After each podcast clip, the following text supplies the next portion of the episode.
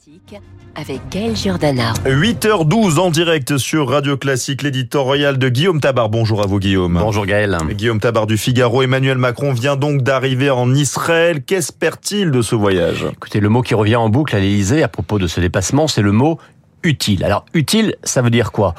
Ça veut dire éventuellement obtenir des libérations d'otages, hein, parmi lesquels on compte sept Français. L'intention est louable et en obtenir serait un succès. Mais euh, si ça se produisait, ce serait quand même peut-être plus le fruit des interventions d'un pays comme le Qatar que de la pression du président français. Euh, être utile, c'est ensuite obtenir une pause humanitaire permettant de faciliter l'acheminement de l'aide à la population de Gaza. Et être utile, c'est enfin obtenir une certaine mesure dans la réponse militaire d'Israël.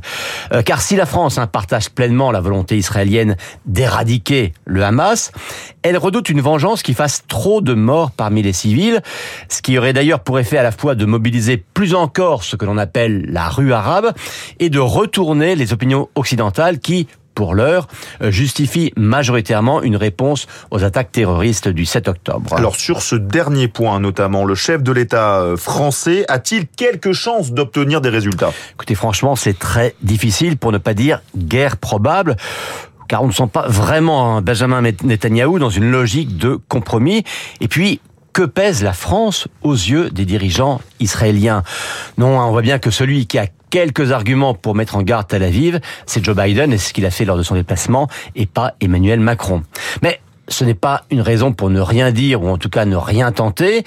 Et le désir du président français, c'est d'arriver à casser euh, l'identification de la cause palestinienne à la situation de Gaza et à l'action du Hamas. Et c'est pourquoi il devrait rappeler que le légitime combat contre le Hamas, en tant qu'organisation terroriste, ne doit pas conduire à renoncer à la recherche d'une solution durable, juste et pacifique avec l'ensemble de la population palestinienne.